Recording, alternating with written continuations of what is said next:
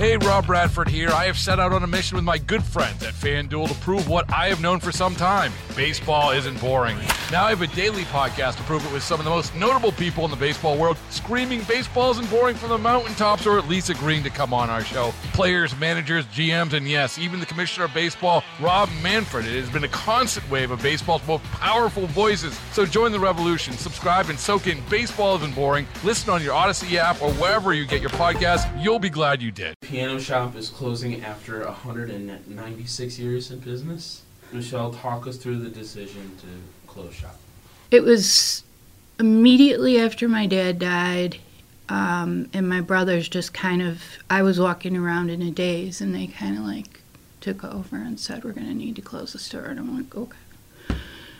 So, this building, we, we could have gone with a smaller building, but this is beautiful and served our purposes well, served our purposes well. Um, so, anyway, the math didn't work out in such a manner that made sense for us to carry on. So, we immediately started uh, not- doing social media to let people know about the sale. And they said, Can you put together something, my brothers, can you put together something in two days? And it takes me months to plan these things. But we, we pulled, you know, we pulled it off. We sold almost everything that we have. And um, it's, I've gotten to the point where I'm looking at it as appreciating all these years we spent here more than just being sad that we can never, you know, we can't do it anymore, you know? So there's something special about coming in and, you know, your dad, and we all got along very well, and your brother, and you all sort of think the same way. We sort of just look at each other and know, you know? Um, so that's I guess how we made the decision. I don't. That wasn't very eloquently put, but um, the the math didn't work. The piano store has been uh, with you and your family for a very long time. Talk to us a little bit about the history of this place and what it means to you. Okay, so we've been in this building 25 years. Prior prior to that, we were at Northtown, and prior to that, we were downtown. Now, Jimmy and I were were little kids for that part. Um,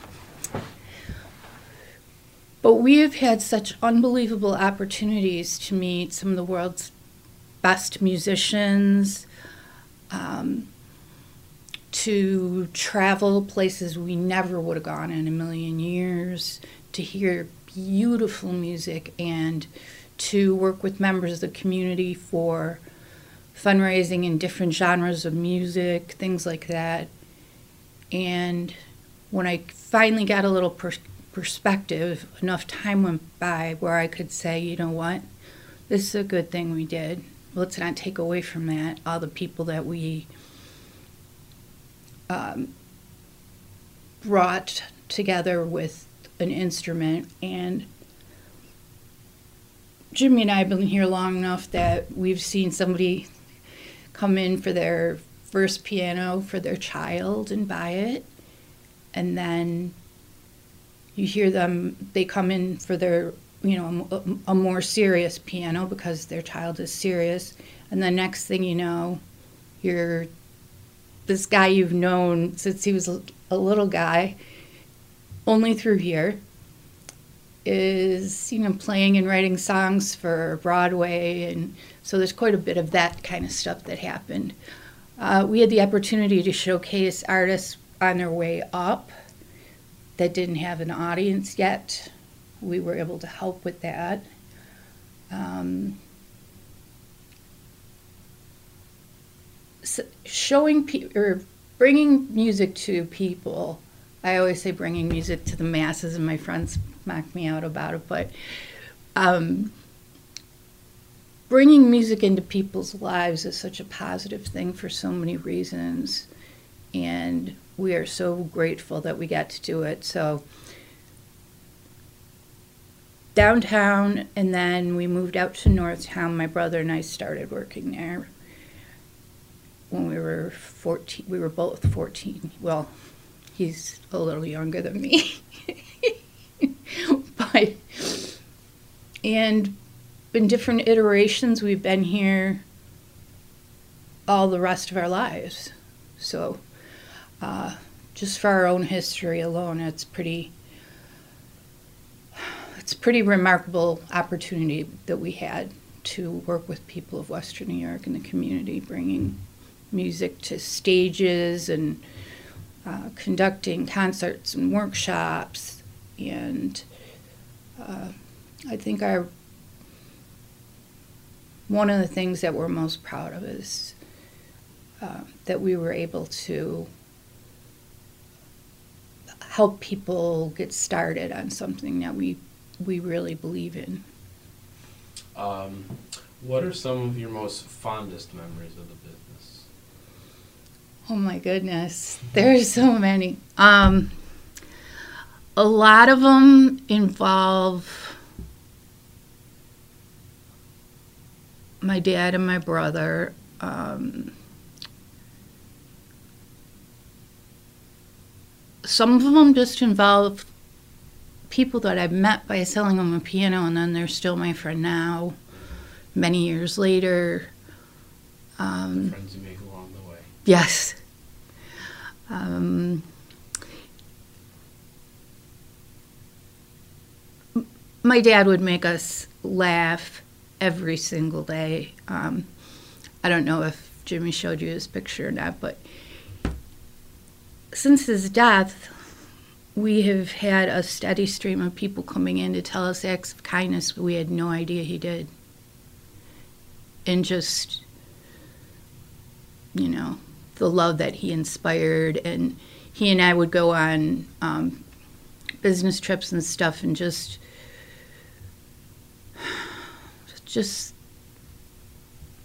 for me, what jumps out is laughing, being with family bringing music to people and making new friends.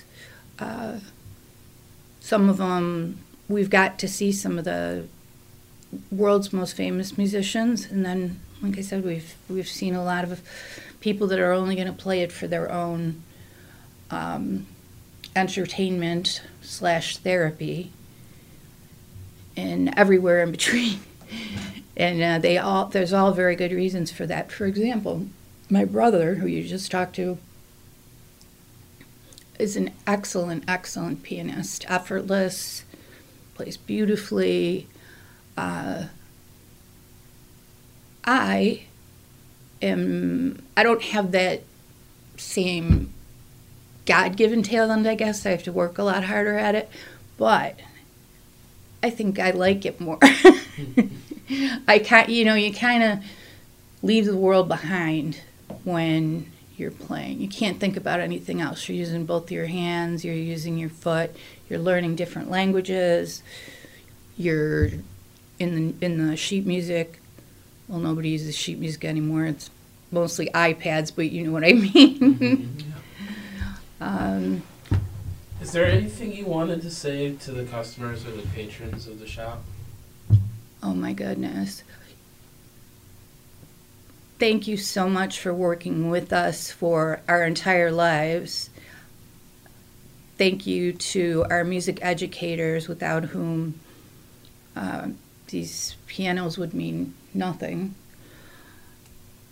The parents that supported music, all the employees that we've had over the years that are just good and kind and beautiful people and and everyone always worked as a team together.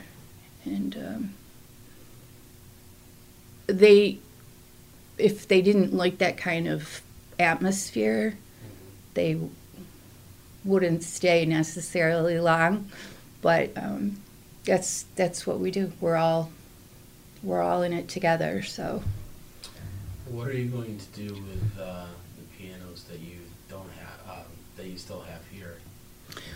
The um, the used instruments we we are talking to some dealers, and we're on. We're, as far as new merchandise, we have.